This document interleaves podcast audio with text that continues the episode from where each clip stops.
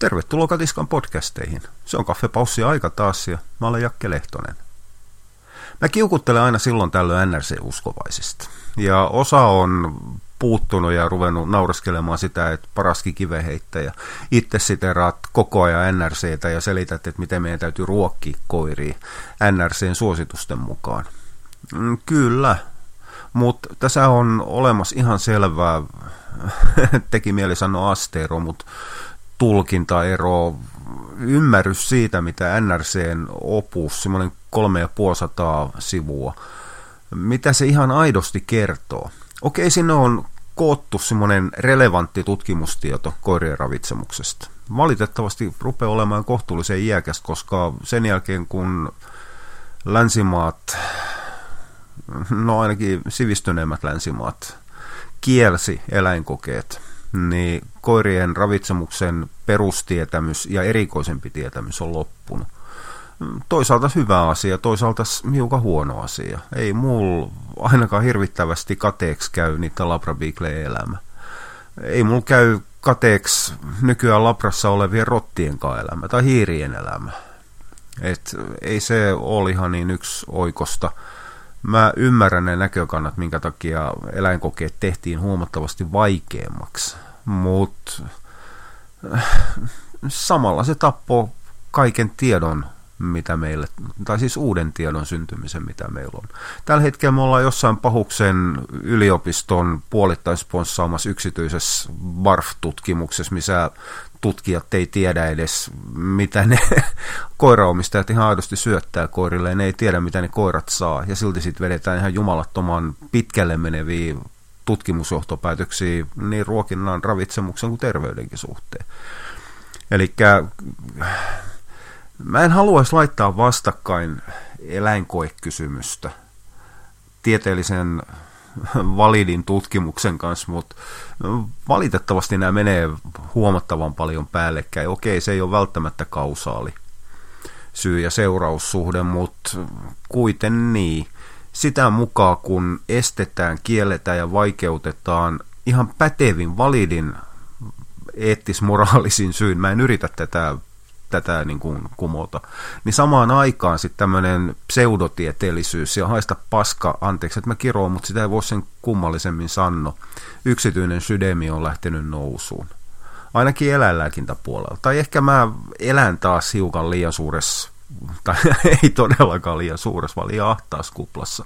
Eli mä teen niin kuin itse asiassa aika pitkälle yhden palkatun vanhemman tutkijan – ihmeellisen pseudopelleilyn perusteella pitkälle meneviä johtopäätöksiä siitä, mitä tieteellinen tutkimustyö on.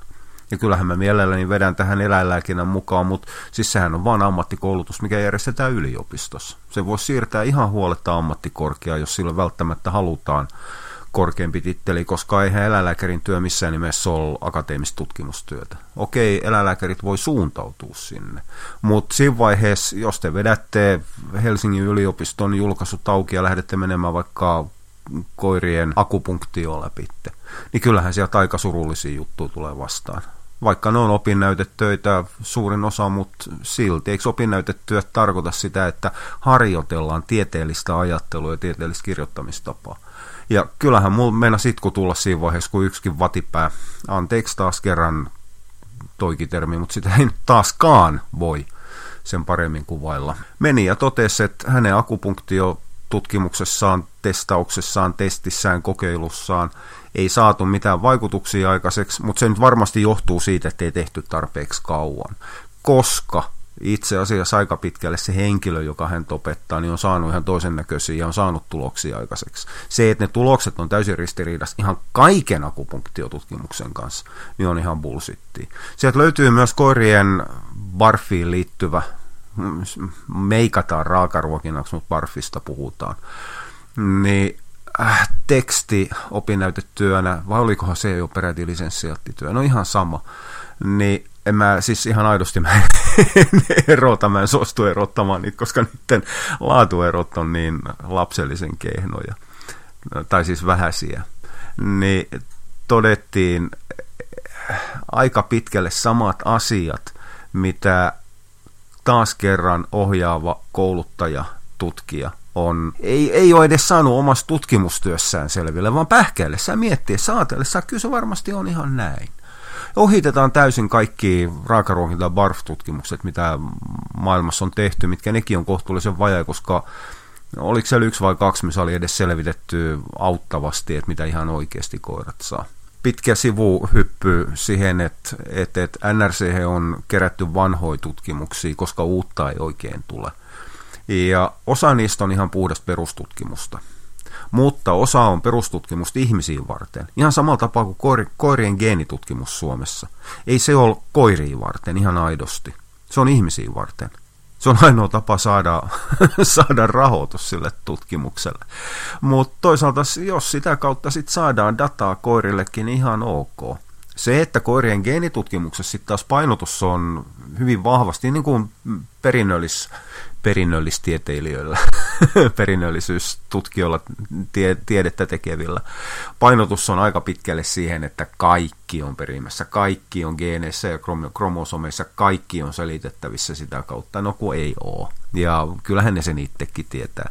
Mutta tässä tullaan siihen, että tieteen pitäisi olla objektiivista, mutta kyllähän se jossain määrin se objekti keskittyy siihen artikkelin kirjoittaneeseen tutkijaan.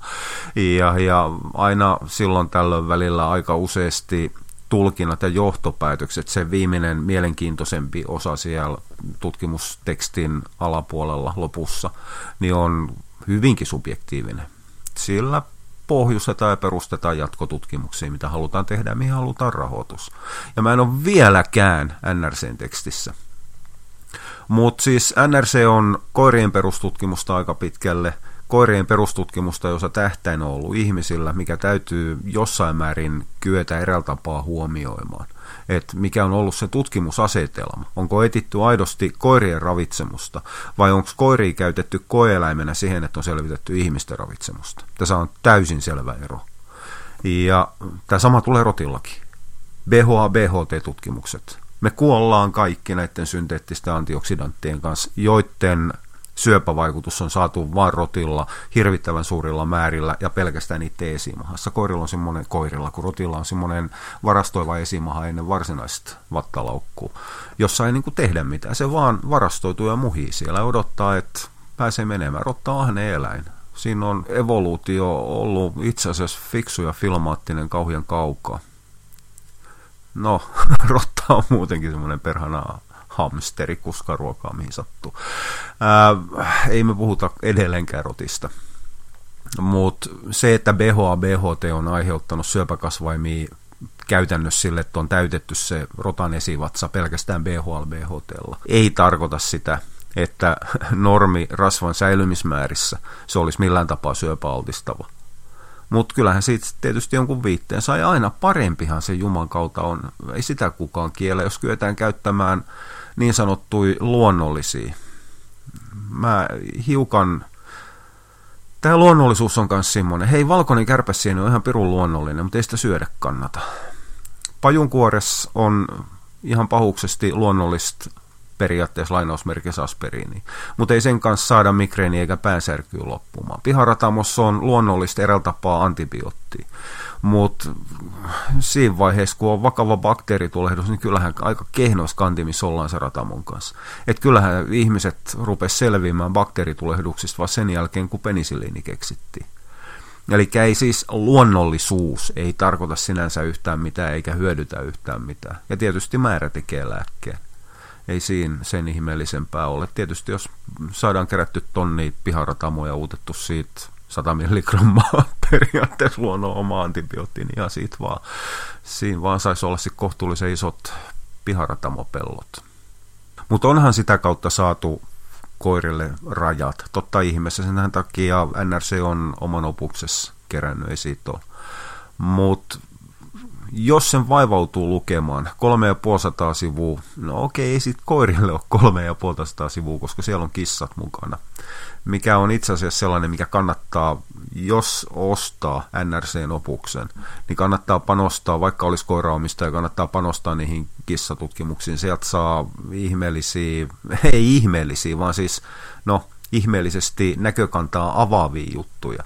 Lähinnä sitä kautta, että mitkä on ne kissa ja koiran aidot, aidot erot, mitä on sitten taas huomattavan vähän. Mutta kun me laitetaan eräällä tapaa pöydälle omaan pinoon se, että NRCn keräämät tutkimukset on perustutkimusta, joista osa on perustutkimusta ihmisille. Ja sitten me laitetaan yhteen kasaan se varsinainen syy, minkä takia NRC on kerännyt koirien tutkimustiedot.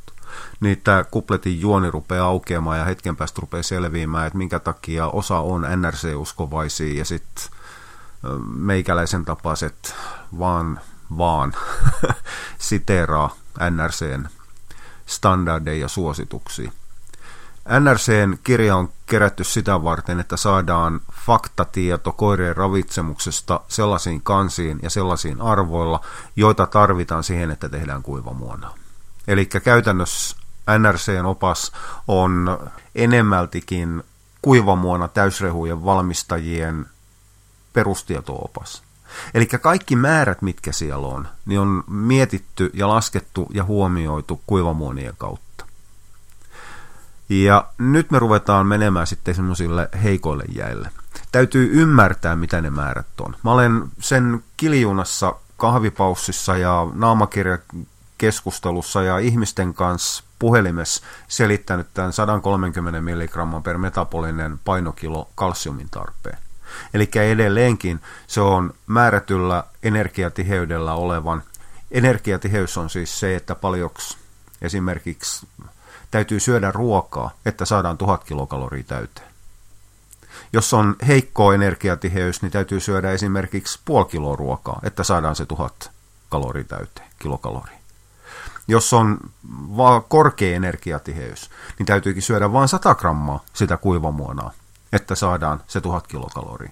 Kyllä siis nämä määrät oli ihan täysin hatusta heitetty, mutta siis pointti on kuitenkin tämä.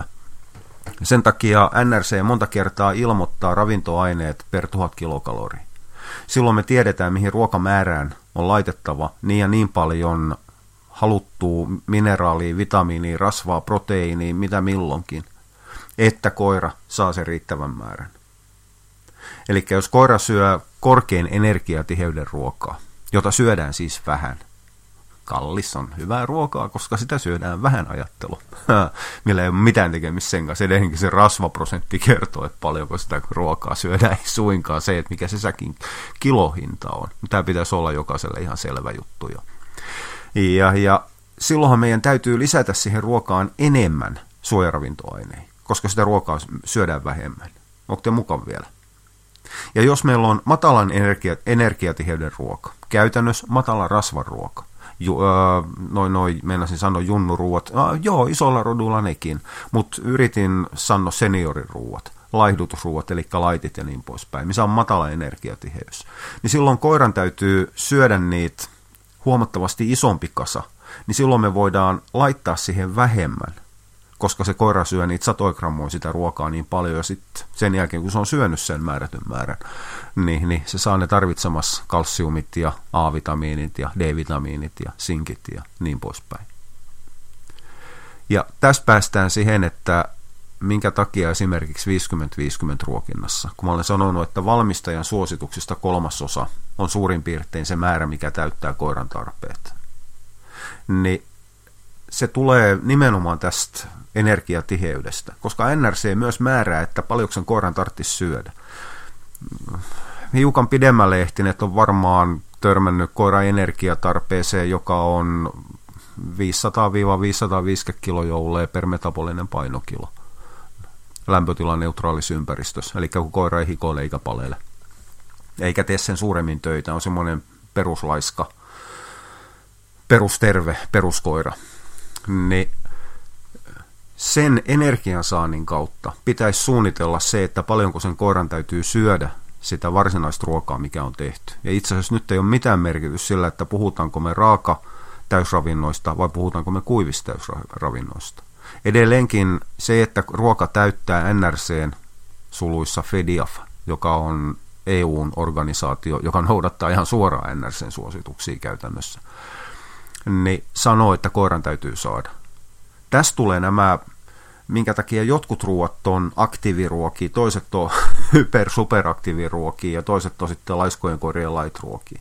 Ne tulee nimenomaan energian tarpeesta ja siitä, että paljonko sitä ruokaa on syötävä. Ja tässä päästään sitten siihen eräällä tapaa valmistajan äh, no, meinasin sanoa moraaliseettiseen ajatteluun, mutta itse asiassa taloudelliset realiteetit sitä ajaa aika pitkälle.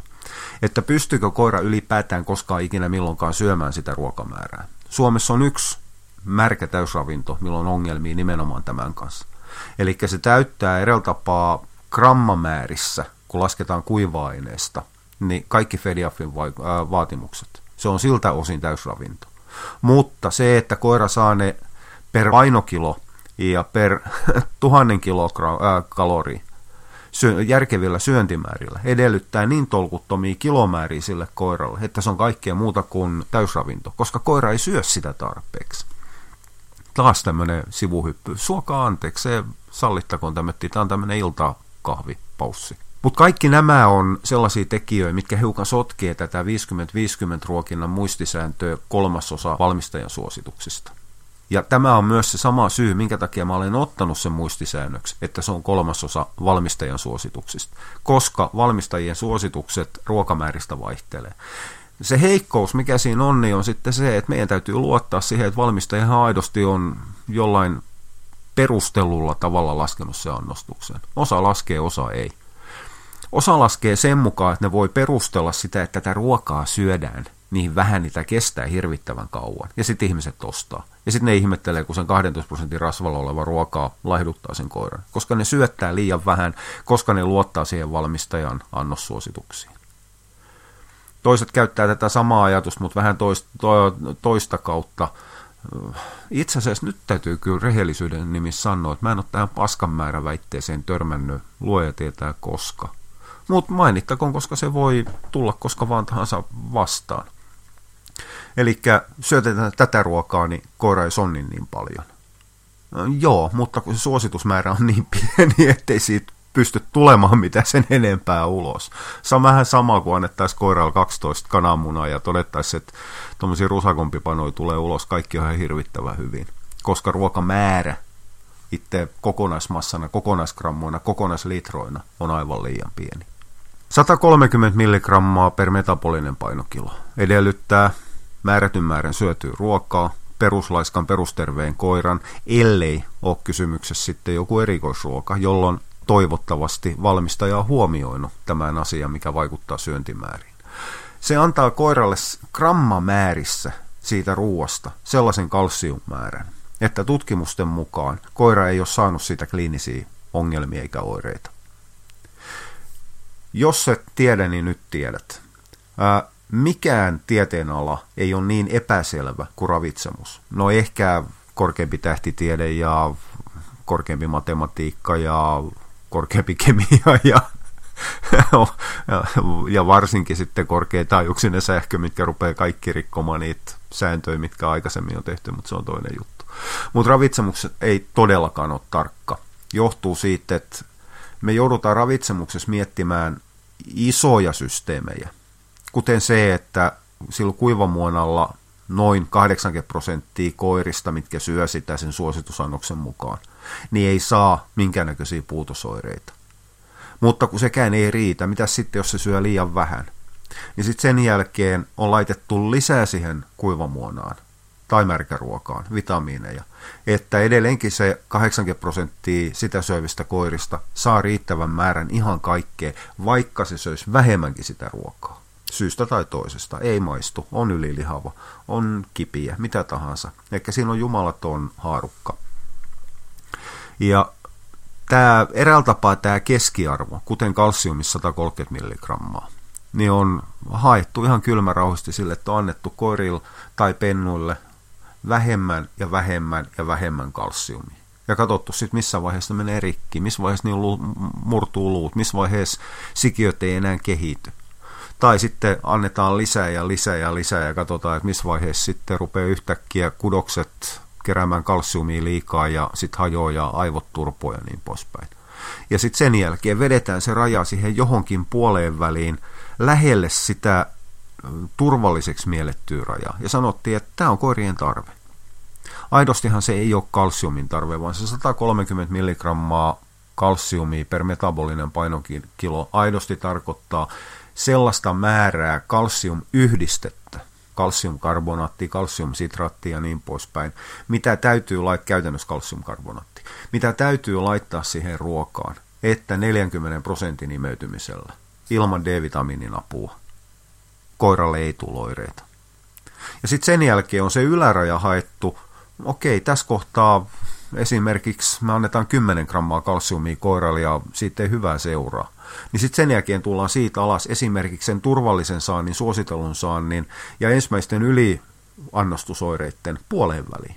Tai ensimmäiseen annokseen, jossa kukaan ei ole saanut yliannostusoireita. Sitten sanotaan, että tämä on se maksimimäärä. Mutta taas kerran se säätää sitä, että paljonko me voidaan, tai anteeksi me mitään voida, vaan paljon valmistaja voi laittaa kalsiumia kuivamuonaan. Se on se tarve. Ja ihan samalla tapaa tämä ihan sama juttu pärjää, äh, pärjää kun siis pätee sinkissä, D-vitamiinissa, A-vitamiinissa ja niin poispäin. Eikä täytyy ymmärtää, että NRC aidosti ei kerro koirien tarvetta, vaan se kertoo reseptiikkaa. Paljonko kuivamuonaan on laitettava jotain määrättyä ainetta, että suurin osa koirista määrätyllä minimisyöntimäärällä ei kehitä oireita. Eli tämä pikkupentujen on luovutusikään asti 630 milligrammaa kalsiumia per metabolinen painokilo. Eihän se aidosti ole kalsiumin tarve, vaan se on aidosti se kalsiummäärä, jonka pentu saa, kun se syö, anteeksi, imee normaalisti ruokitun emän maitoa. Eli ei se ole tarve, se on se, mitä koira saa.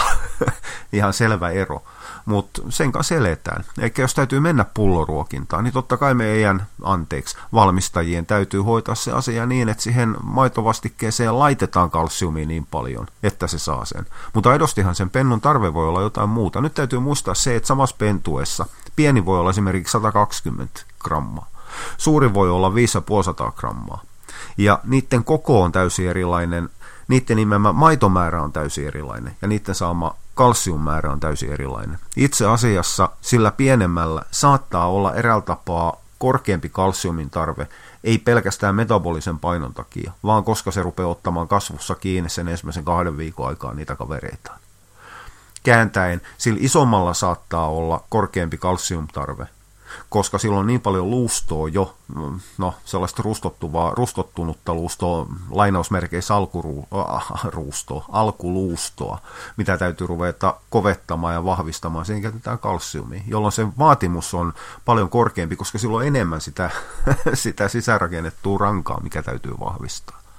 NRC-uskovaiset on sellaisia ihmisiä, mitkä nappaa sen punakantisen tai marjapuuron värisen punertavan ruskeen kirjan auki, katsoo sieltä esimerkiksi kalsiumin, rasvan, sinkin ja katsoo sieltä sen määrä ja ilmoittaa, että tämä oli tässä. Ei voida mennä yli, ei voida mennä ala, ali, tämä asia täytyy olla näin, koska NRC sanoo. Ne ei ymmärrä, minkä takia NRC sanoo jotain ja missä tilanteessa. Ne on NRC-uskovaisia.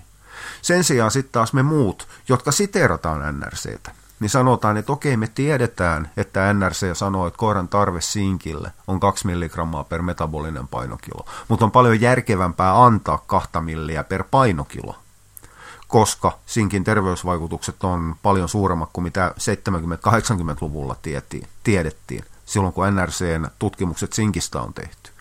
Se on semmoista äh, epävarmaa perustelu, mikä ei mene läpi akateemisessa maailmassa, koska sen sanoo maallikot.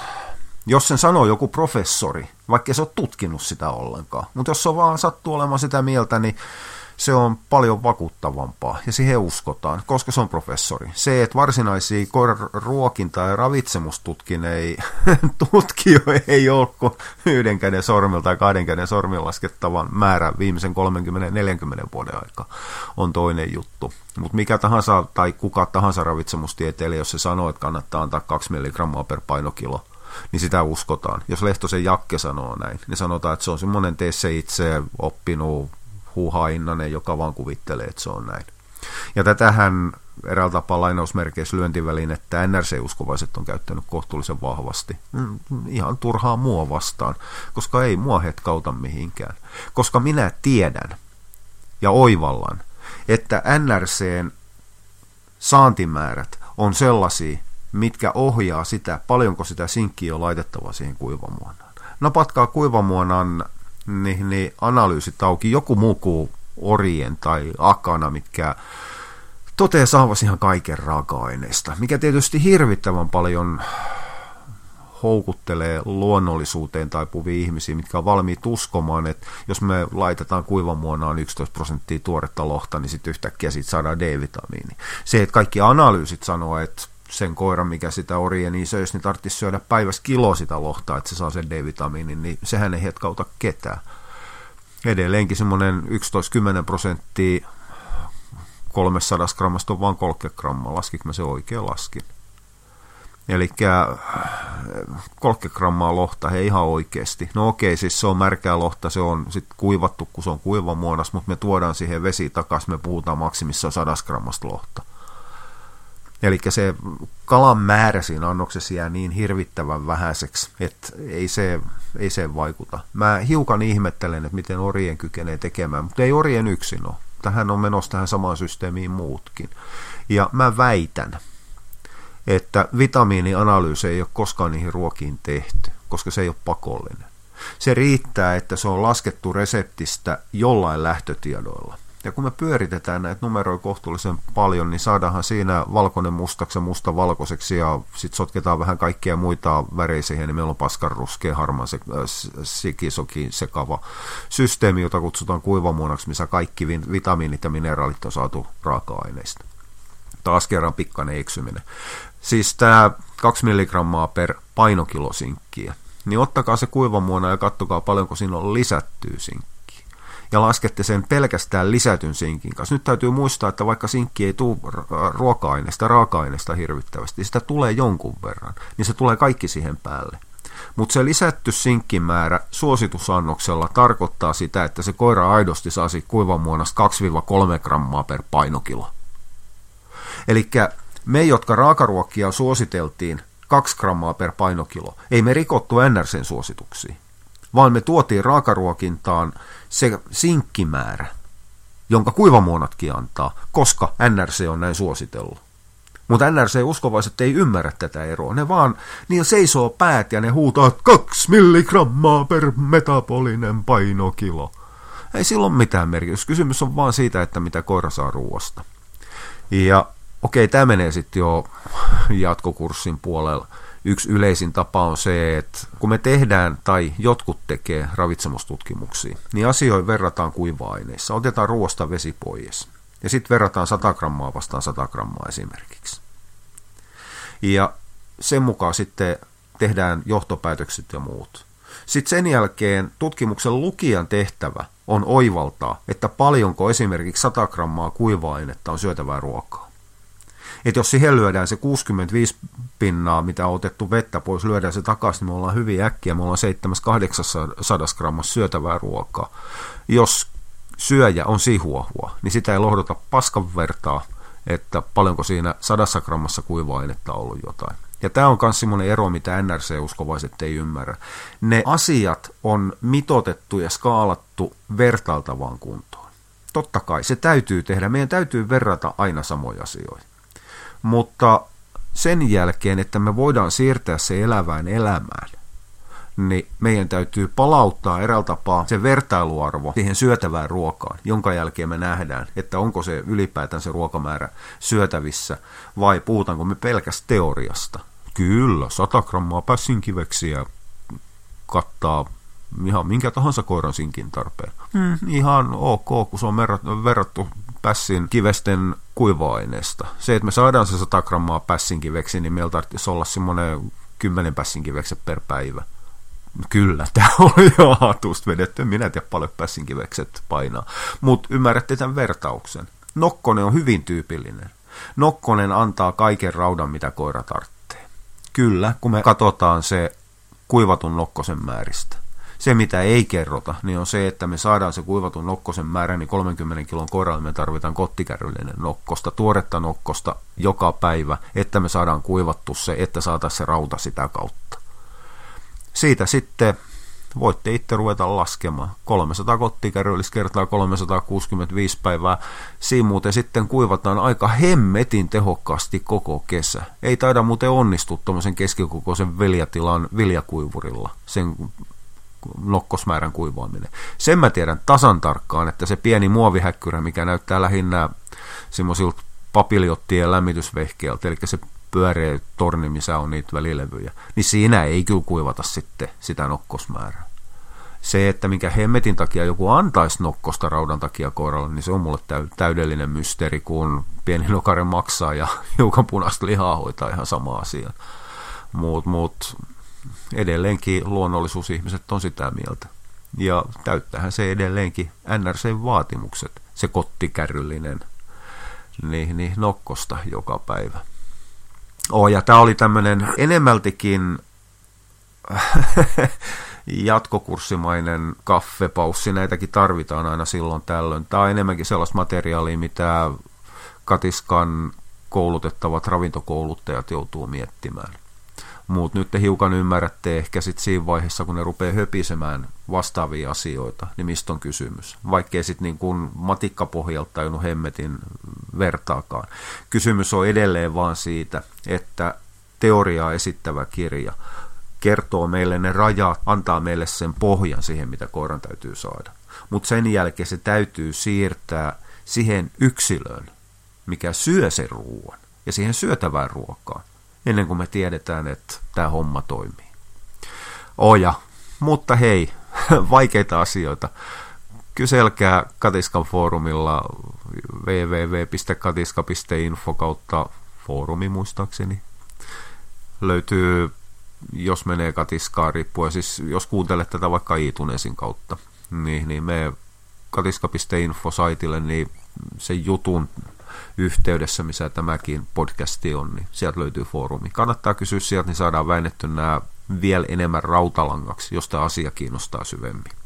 Okei, kiitti sulle. Moi moi!